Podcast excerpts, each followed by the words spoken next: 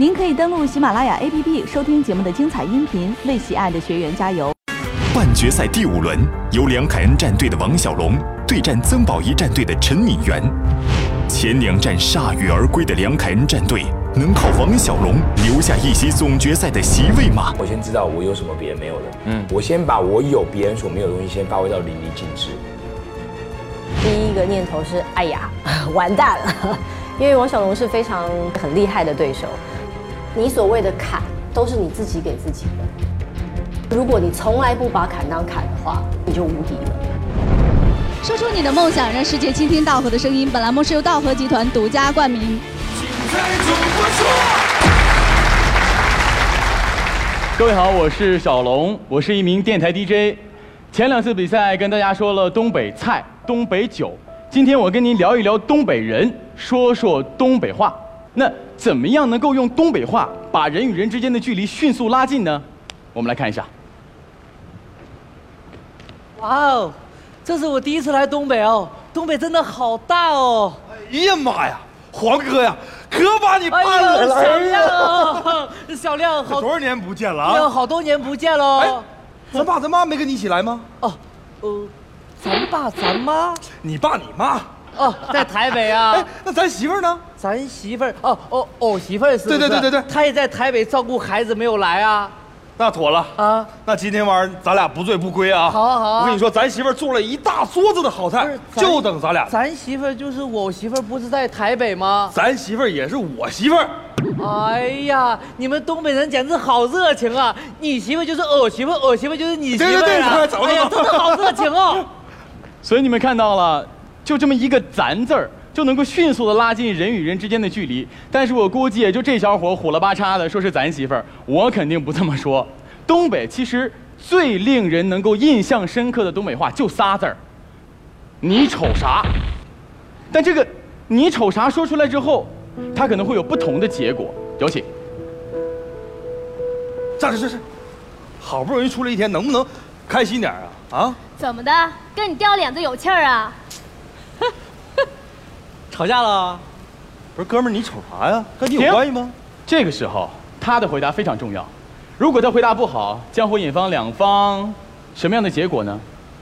如果他回答的好，又是什么结果呢？接下来时间，这两点都给你展示一下。首先，第一点不好，Action。你瞅啥？哎呀，瞅你怎地？哎，我说我你你什么鬼呀？哎呦我哎呦我跟你说，哎老铁，你瞅啥？难道只有一句“瞅你咋的”吗？还有另外的解决方法能够化解这个矛盾吗？我们来看一下，开始。不是我问你，你瞅啥？哎呀，瞅你长得帅咋地？我媳妇呢？漂亮。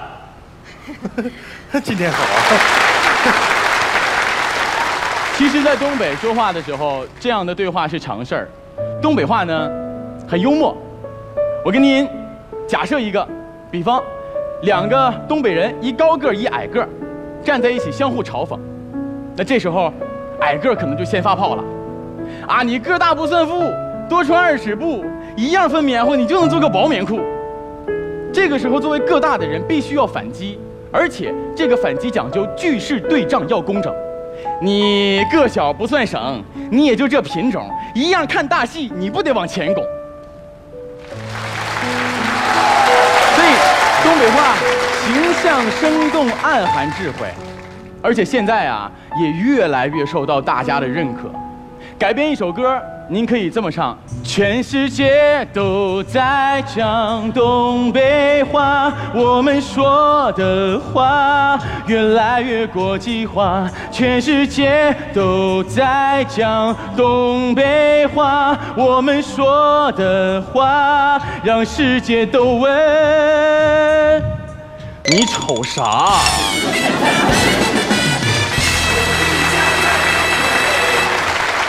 其实我刚跟你讲的是，东北话有一个最鲜明的特点，那就是说起来特别的硬气，特别的力道。但是，可能有人会说了，你们东北人啊，就是脾气不好，哎，臭脾气还冲动。但是我们回头看一下，不管是硝烟弥漫的战争年代。还是在国家建设的艰难时期，那其实就是一句一句质朴无华、掷地有声的东北话，成为了东北人巨大的精神支柱，也成为了鼓励东北军民们最大的力量。我们接下来时间，把时间退回到一九三一年，在那一年，东北三省沦陷，但是东北各族人民却自发的组成了东北抗日义勇军。这些没摸过枪、没听过炮的平民老百姓们，却铸成了当时最顽强的抗战堡垒。当年抗联十军一部，有一支大约二百人的部队，他们驻守九十五顶子山根据地，五年。一直坚持到了抗战胜利。二百人，五年，我们如果把每一个人的五年都加起来的话，那正好是一千年。所以，他们用这一千年的抵抗和民族血性，向全世界宣布：我们中国的东北在那一次的战争当中，从来就没有全境沦陷。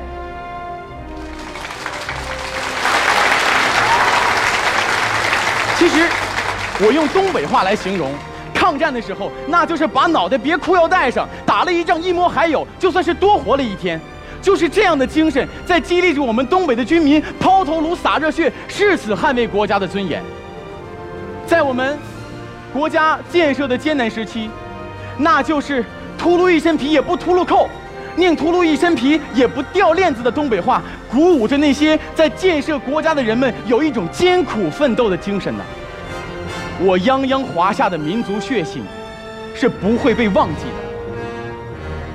的，历史是不允许被任何人篡改的。五十六个民族所占立的九百六十万平方公里的土地是不允许任何人侵犯的。这个。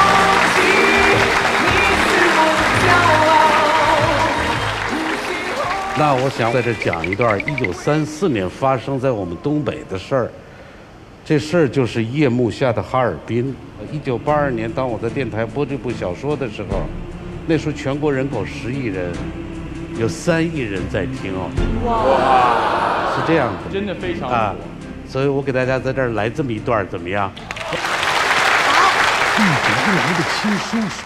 日本大特务头子玉置雄一带着几个宪兵特务，已经站在了楼梯口。玉质雄一朝王一民狞笑着：“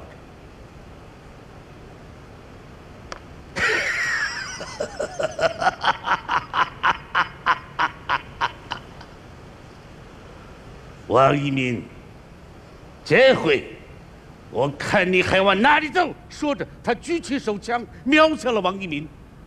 就在这千钧一发之际，只见玉置一郎一个箭步冲到了王一民的面前：“叔叔，你不要！”啪！枪声响了。玉置一郎身子猛地一颤，他右手捂着被打中的胸口，左手用力推着王一民。朋友，再见了。你，你，你快走！咔！他说完了这句话，身子就倒了下去。玉指雄一痛心疾首的扑倒在侄子身上，用日语呼唤着侄子的名字：“一起喽，一起喽，一起喽！”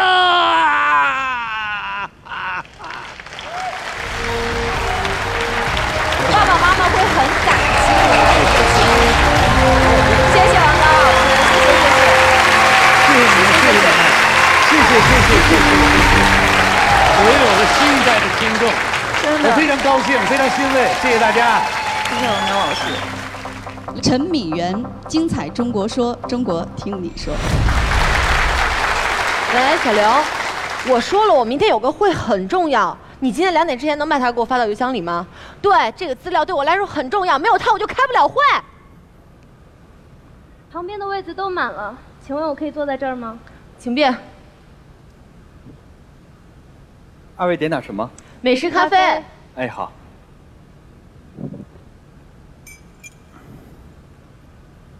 您的咖啡。两颗方糖，三勺牛奶，对吗？你怎么知道？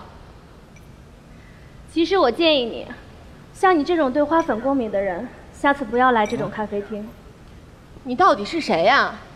你是来调查我的吗？我就是你，我是你的内心。你疯了吧？说什么呢？你到底是谁？我不光知道这些，我还知道，你叫陈敏云，今年二十三岁，刚刚大四学校毕业，刚进入一家外企工作。在你大二的时候，刚和男朋友吵架分手，所以选择独自来到新加坡去旅行。这件事情你没有和任何人提起过，我说的对吗？不是你到底是谁？你怎么会知道这么多？我说过了，我就是你，我是你的内心。我之所以跟你说这些，是因为我知道你真正的内心里其实是非常的柔软和脆弱的。但是你知道吗？你的过于强权不光会伤害到身边爱你的人，也会伤害到你自己。其实人生的冷暖是取决于你心灵上的温度的。我只是希望你可以保持一颗平常的心，去面对这美好的生活和身边爱你的人。我爱你。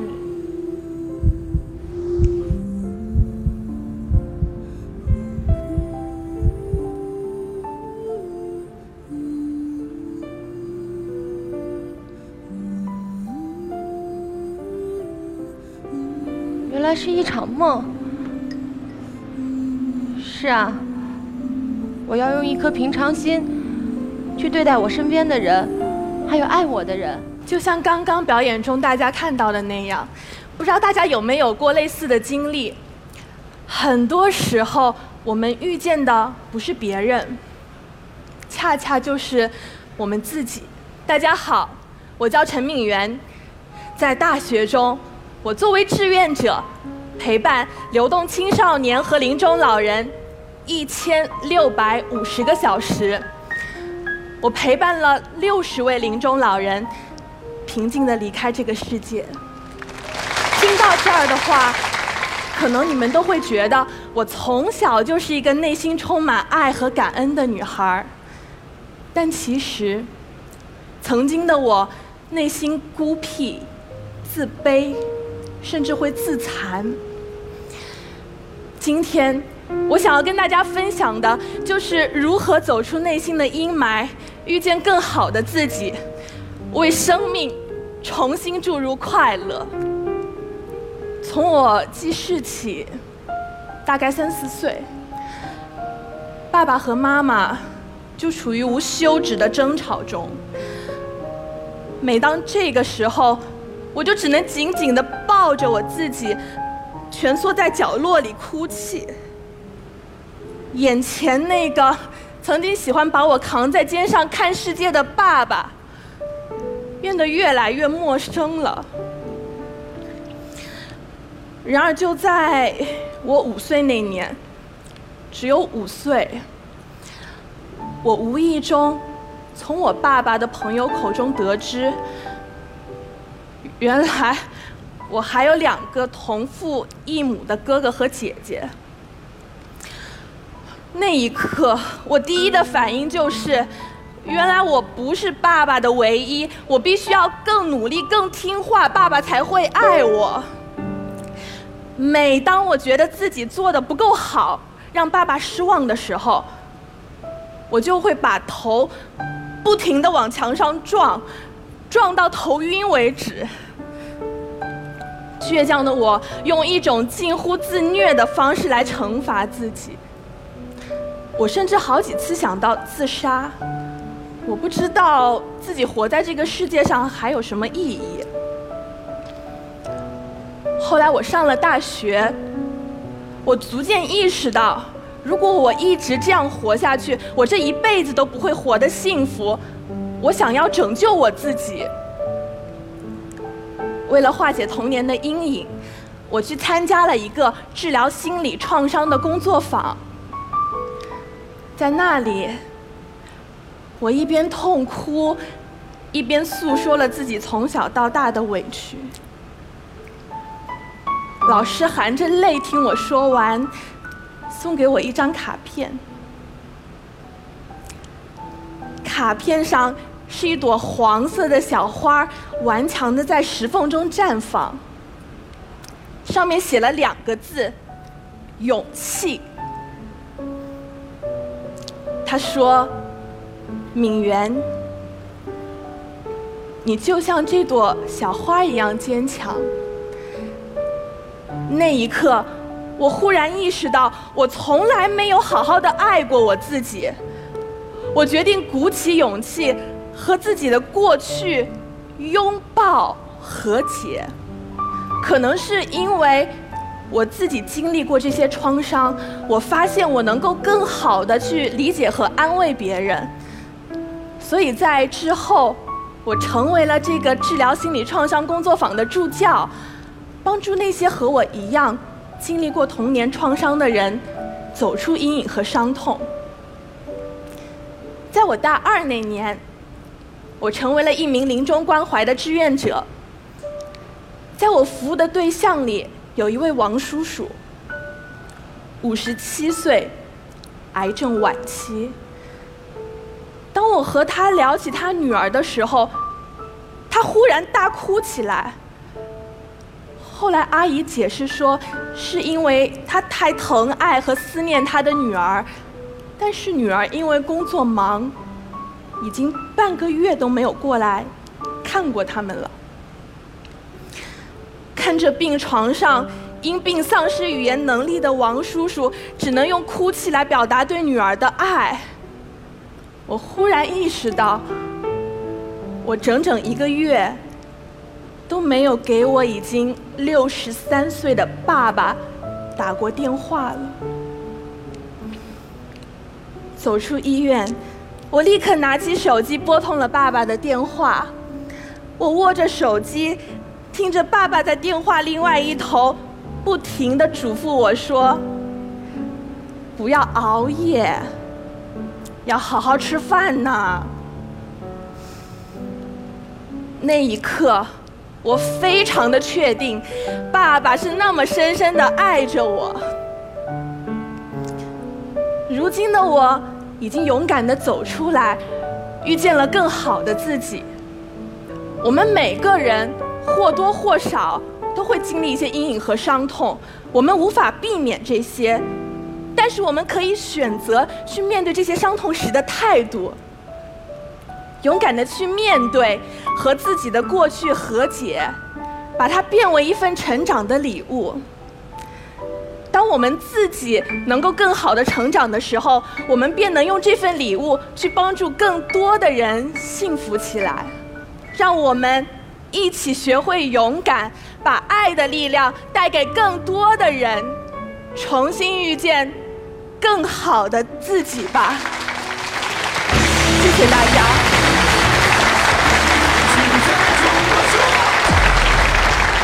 谢谢。宝仪导师哭的不能控制啊！哦，我真的太爱你了。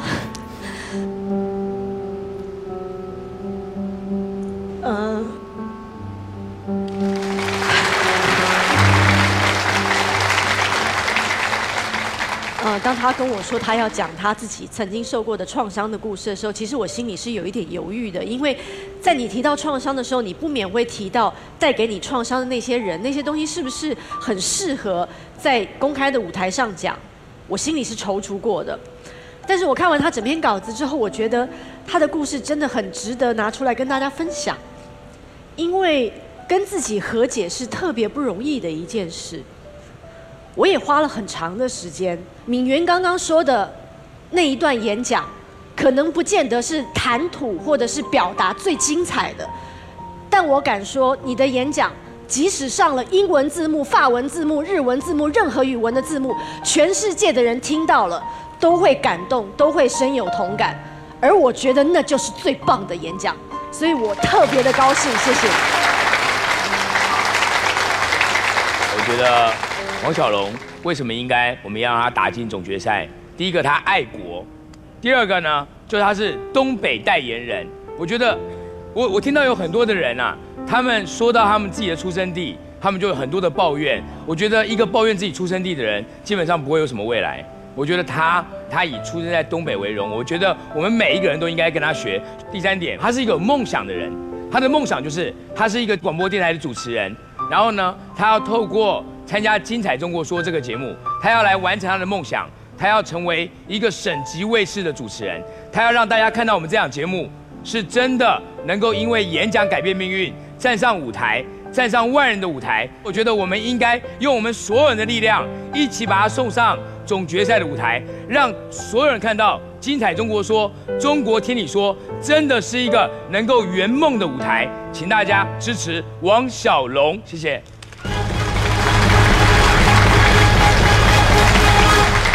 表演导师王小龙、陈敏媛，您的选择是？小龙是一如既往的好，因为他有很好的口才、很好的品格、很好的情怀，这是我们大家都赞赏的。这一场也是一如既往的好，但是敏媛这一次是让我深深的记住了你，而且对你刮目相看。我心里有几处是被你深深打动，在我看来一切都非常的真诚。反正我我所以柳岩导师，您的选择是？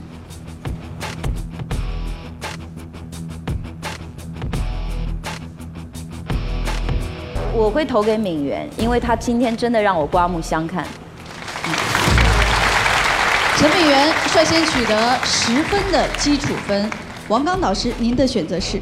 我对敏媛的感觉是一样的，甚至跟刘岩的感触有过之无不及。那个小龙呢？东北小爷们儿是我们这儿啊，他的演讲的时候呢，啊，能够把大家的情绪不断的带动起来，啊，完全是两种风格，真的是很纠结。这十分我给小龙，真的对不起敏媛。现场的一百位大众评审支持王小龙的，请按一号键；支持陈敏媛的，请按二号键，请投票。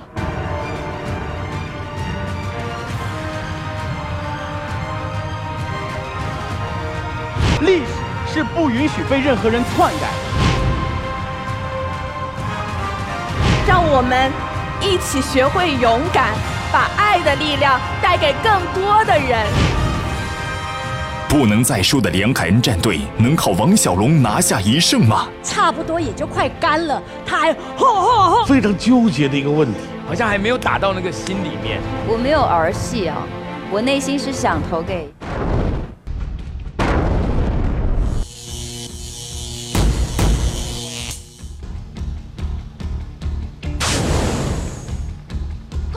王小龙！啊，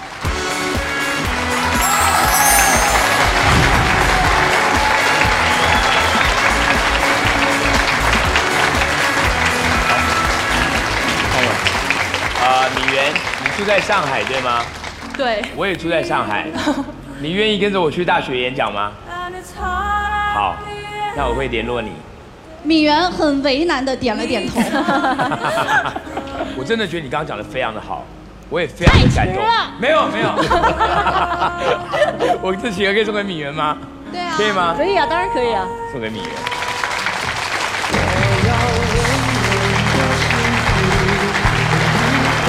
带他去南极吧。讲得太好了，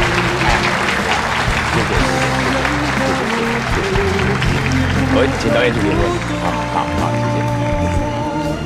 谢。再见，陈明媛，再见。